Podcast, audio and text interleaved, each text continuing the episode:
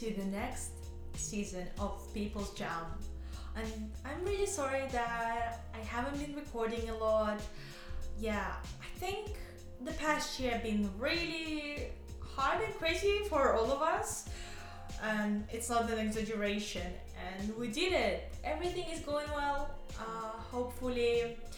And I hope you are well, my listener, too. And I want to say thank you for staying and listening to my podcast, signing up, maybe suggesting to your friends. I'm eternally grateful from my heart. Welcome to my first episode. In this episode, I was fortunate enough to have an interview with Harvey, who is a professional counselor in the U S.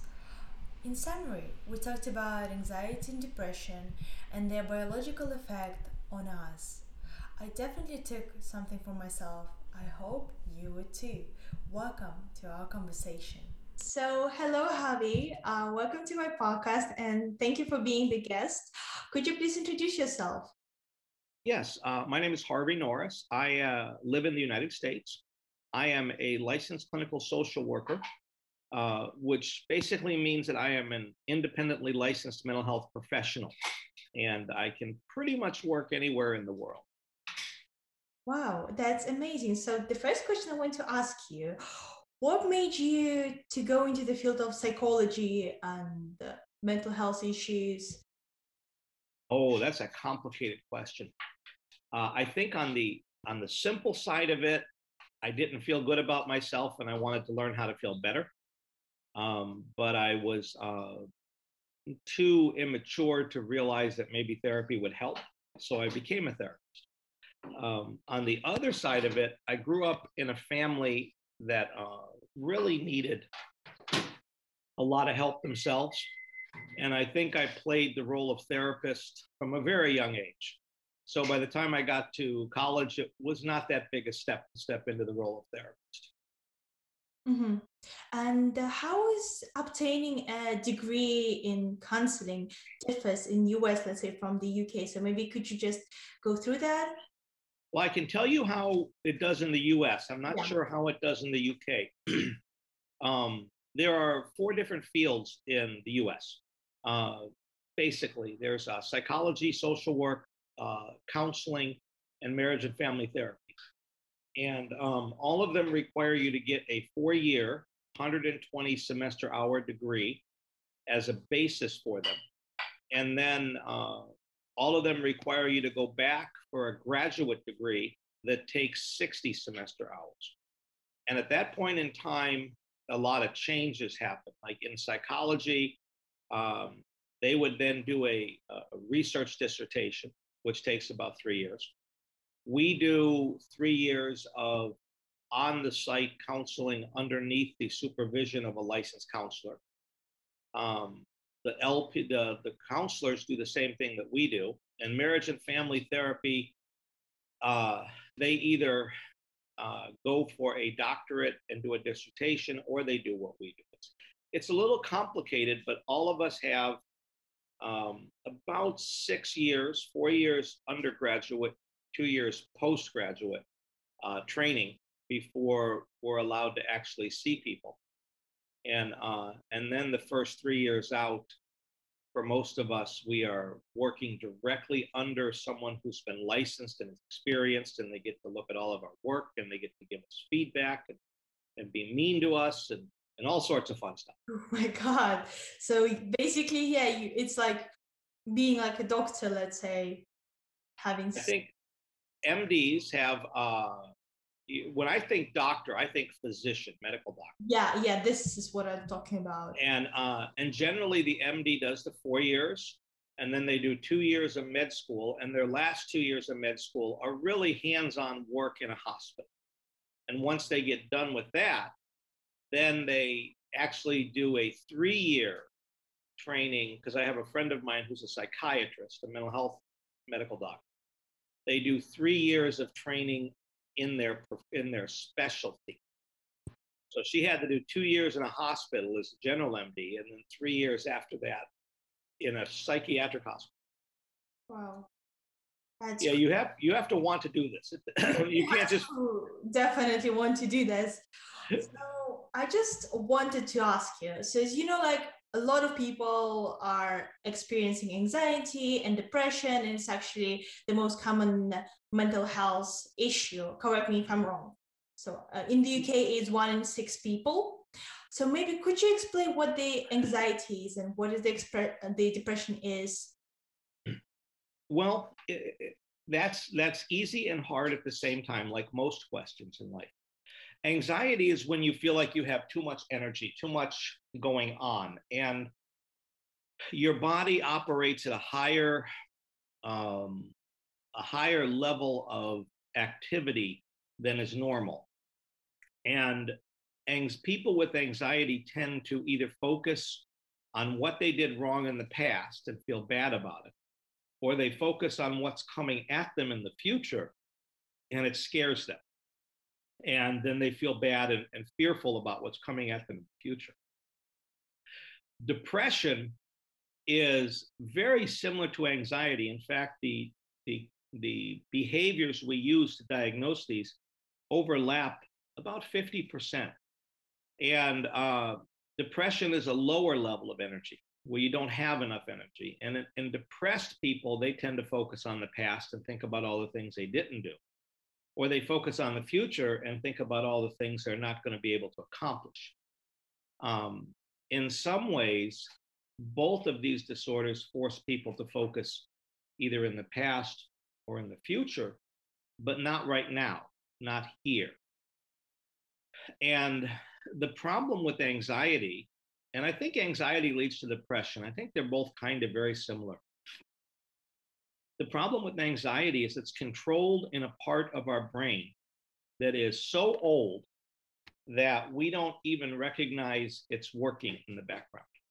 And it works about nine times faster than we think, whatever you consider thinking. Um, and it can set off anxiety well before the thinking part of you even knows anxiety's there. And it just overwhelms you. And there are techniques for training people to relax, to calm down, to slow down, um, and to begin to control the anxiety part of their brain um, in order in order to be safer and uh, and more comfortable. Okay, thank you so much. And what is, in your opinion, are the triggers for anxiety or depression, like maybe generalized, for example, stress or something else? Usually the triggers are either events or fear or worry of events. Um, so if you're going through your day and you all of a sudden have a Uh, someone comes up to you and mentions something you haven't done or something you've done in the past, that's a triggering event. And then, then they become anxious. Um, depression is pretty much the same way. The other way is that you have a thought or an idea or, or are reminded of something that you haven't done or need to do. Um, and for the brain, it really does take events and thoughts of events and treat them the same way. There's no difference in them. And maybe um, could you talk about a bit more about the brain? What kind of parts of the brain are activated during anxiety or depression? Sure. I'm, I'm more familiar with ac- activation and anxiety, but let's talk about the whole thing. Mm-hmm. Um, the brain is actually multiple layers of, of, uh, of activity. The oldest layer being um, these uh the pons and the medulla, and they deal with uh old old stuff. They deal with heart rate, blood pressure, uh breathing, automatic breathing, automatic everything. Uh they deal with capillary dilation. It's a very old part of the brain. You never know it works. In fact, if you became aware of it, it's probably because you're dying, because if, if it turns off, you turn off. um And then as we evolved, we added on another chunk of the brain that deals with anxiety. And this is called the, uh, the, the technical name for it is the mesocephalon, but I like to call it the mammal brain. And uh, because every mammal on the planet has these structures, and they include structures like the hippocampus, the thalamus, the hypothalamus, the uh, cingulate gyrus, and most especially a little organ called the amygdala. And it sits in the back of your brain, in the middle of your brain, and it never sleeps, and it's constantly on the lookout, and it's based on fear and anticipation. And the moment it sees anything that makes it feel concerned for your safety, it activates. And when it activates, it floods your body with adrenaline. And all of a sudden, your body is now hyped up. And your body gets hyped up and flooded with adrenaline and, and running at super speed for itself normal than, than it does normally. And all this happens before the final part of your brain, where you live in the frontal lobes, ever knows what's happening. So oftentimes people with anxiety feel like something jumped out of the closet and kind of attacked them. You know, it's like it's overwhelming instantly. And it, it's so overwhelming, they don't know how to respond. So they just go with the anxiety. Now, depression also operates in this area of the brain, but it doesn't operate so much on anxiety, on the anxiety basis, as it operates on almost a reverse of the anxiety basis, where it, um, instead of uh, activating you, it slows you down. And um, the net result is that instead of having too much energy, you really have less energy. And, and they both, by the way, work on different neurochemicals in the brain. Um, I hate to say this, but, you know, we think we know so much about the brain, but a hundred years from now, the people who are studying the brain will look back at us and think we were like witch doctors and, uh, and, uh, and hacks because we don't understand the, the major aspects of the brain. We can play with some big chemicals, but why do they work differently in some people than others? We don't have the slightest idea. Yeah. I mean, that's a whole system going on in there in our head. Fantastically complicated. Imagine ten billion different cells or more, and each cell is connected to another cell anywhere from three to five to ten times. And some of them make specific pathways and some don't. And they're all communicating using uh, chemicals that allow electricity to jump between them. And so you have to have the chemical dumped in between the nerve, the cells, and then the little spark jumps, and then another chemical cleans it up, and then another chemical puts it in there and clean it up, puts it in, and you've got, and every one of these, you know, ten billion times ten, or ten billion to the tenth power. Oh God. And you're thinking about all that chemical moving, and it moves all the time. And it moves at rates that we can't even conceive of. And uh, it, it's just amazing that we can we can actually move, to be honest with you. I, I find the brain to be one of the most fascinating things in the human body. Uh, um, it, it's too complicated, I think. I don't really believe we will ever understand it totally, but darn it, I hope to live long enough to understand it better than I do now. Oh, amazing words. So cheers for that. Um, I just want to follow up about the anxiety and depression. So nowadays, you know, the social media is out there, and there were numerous studies that social media affected uh, people's anxiety. Do you agree with that? And maybe you have any tips how to reduce the effect of social media? I absolutely agree with it. Um, I take a, a dim view of social media because the social media encourages people to communicate, but it doesn't give them the responsibility to, um, to deal with the other people they're communicating with, their, their feelings. So it's like you can say anything you want without responsibility for the after effects. Mm-hmm. And because you're kind of operating in a bubble, you're operating in, I, you're sitting in front of a computer and you say this to someone and they say something nasty back to you and you block them and then you say this nasty to someone else, you're never really getting the feedback. And um, I think that social media promotes anxiety. It promotes depression. It promotes frustration. Uh, people tend to think that they tend to self-segregate into their own little thinking communities. Um, and so that if, if you got a thousand people who all talk to each other and all believe exactly the same thing, then what do you have in the way of growth opportunities? Um, I believe people should limit their social media. Um, and, and I'm not against any particular platform.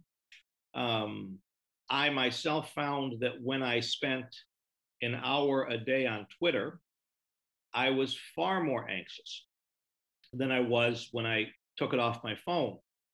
Um, truth in advertising, I do not use Facebook at all.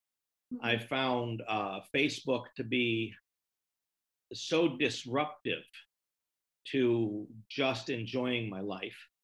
Um, the only social media I use uh, is uh, is LinkedIn. Okay. And, and I use that as a social media. I mean, it's more what like now? A tool. I'm sorry? More like a tool to find, I think, jobs, connections. And what I'm doing on social, what I'm doing on LinkedIn is, is I currently have about six thousand two hundred connections.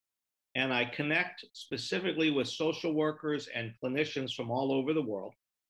And we try to share tidbits and information that are uplifting, um, that uh, celebrate the beauty of people, celebrate how, uh, how wonderful people are, um, and, and, and reward people for doing the right thing. Um, and, it's, and we don't, we're, I think we're all very protective of people, against people who try to use LinkedIn as a dating site. It's not a dating site. You know, if, if, if you connect with me, it's not because I'm interested in dating you. It's because you're a professional and I want to know your opinion on something. Um, and we also, I think, very jealously guarded against politics, because I don't know about politics in England these days, but it seems to me that politics in general has become two sets of people screaming at each other. Yeah. There's no one's talking, they're yelling, and no one is interested in what the other person is saying. They just want to overtalk them. And I think that causes tremendous anxiety and depression. So my recommendation is limit your social media. Um, now, I happen to also sometimes like to go onto Pinterest and look up pictures of flowers and mountains and dancers and that kind of stuff. But that's about it. Uh, yeah, I mean, I think Pinterest is kind of different to many other platforms out there, because people go for inspiration, as far as I know. That's how I use it. Yeah, definitely. And um, so with everything, everyone is individual. However, I think the key issue is our emotions. And I think I, um, a week ago, I had a conversation with my friend, whether we actually can control our emotion, emotions. And we're in control. And she said, we're not. So what do you think? I don't think we can control our emotions at all. I think that emotions basically are biochemically driven. Um, every, there's, and there's a question about how many emotions there are. There's a wonderful uh, psychologist named Plutchik, P L U T C H I K. And he wrote a book on emotions.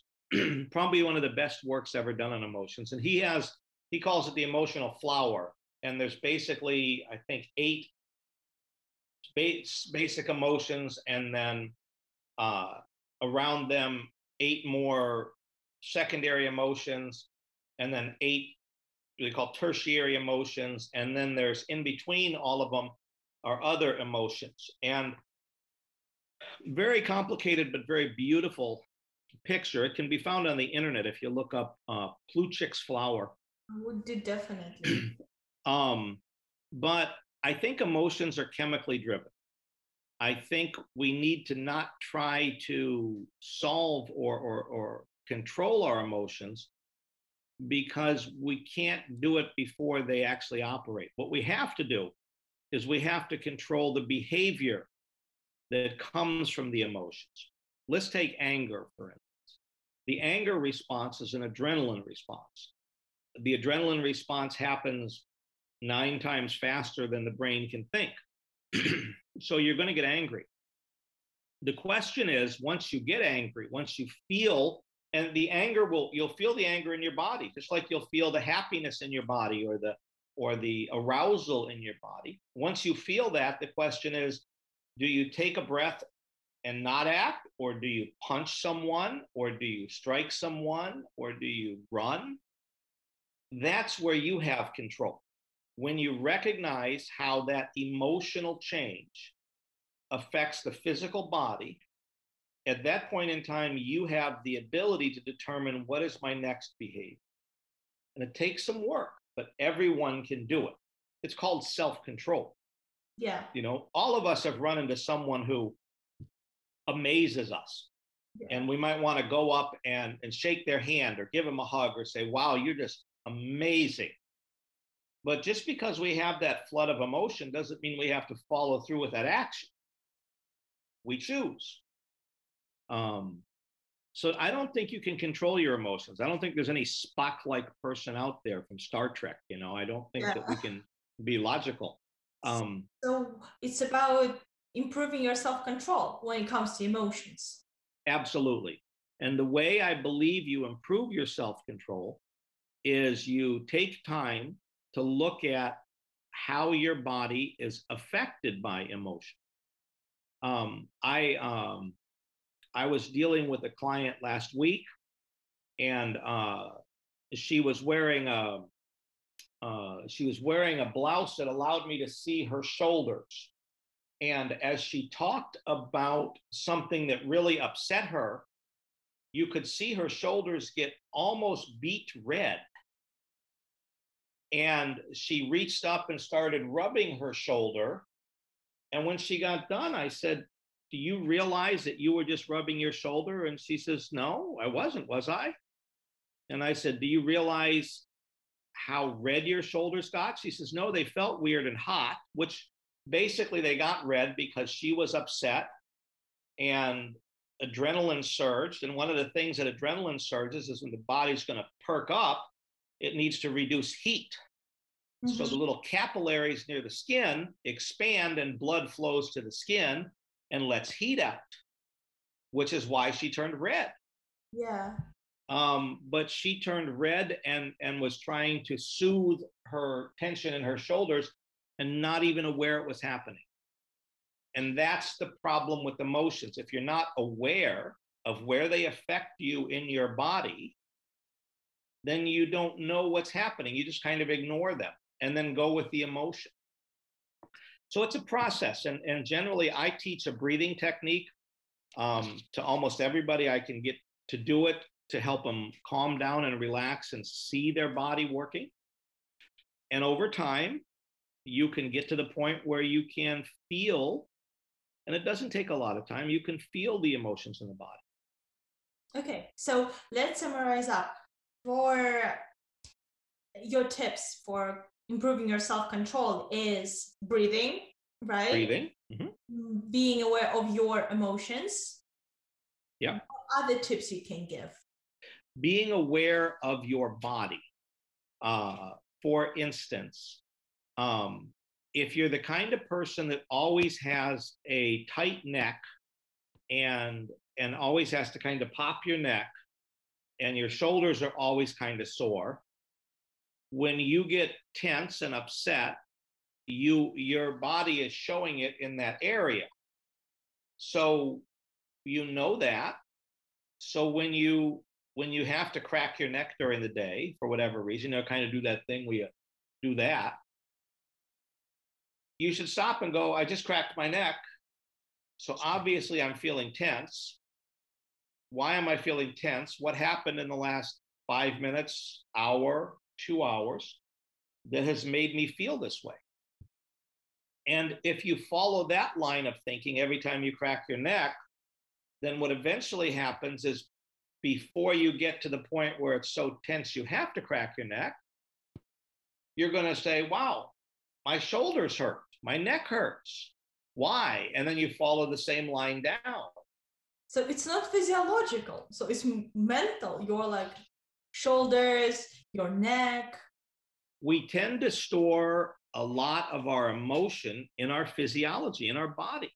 Um, you know, when you get scared, fearful, angry, one of the, there's only four ways to go. There's, there's fight, flight, posture, and submit. And the most common things are fight or flight.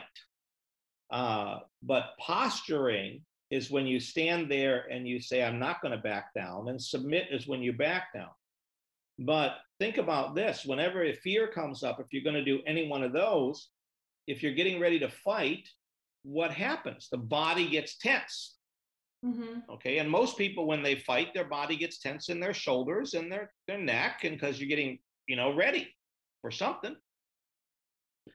And what happens is that, that that occurs so fast that after a while, you're just running around with tense shoulders and, and a tight neck and migraines and headaches. And, and uh, you're like, wow, my life sucks. And then I'm depressed and then I'm anxious. And it's like, okay, so if we figured out, if you if you can go back a little bit at a time, eventually you get to the point where you're like, well, that person said this. And now I feel this. And now my neck's getting tense. Well, I don't have to go through all this. I can just accept the fact that this person said it and they're wrong. And then I get to go about my day. Mm-hmm. It's a, it's a type of freedom. Okay. So again, let's summarize. First, uh, being aware of your emotions. Second, breathing. And third, being aware of your body.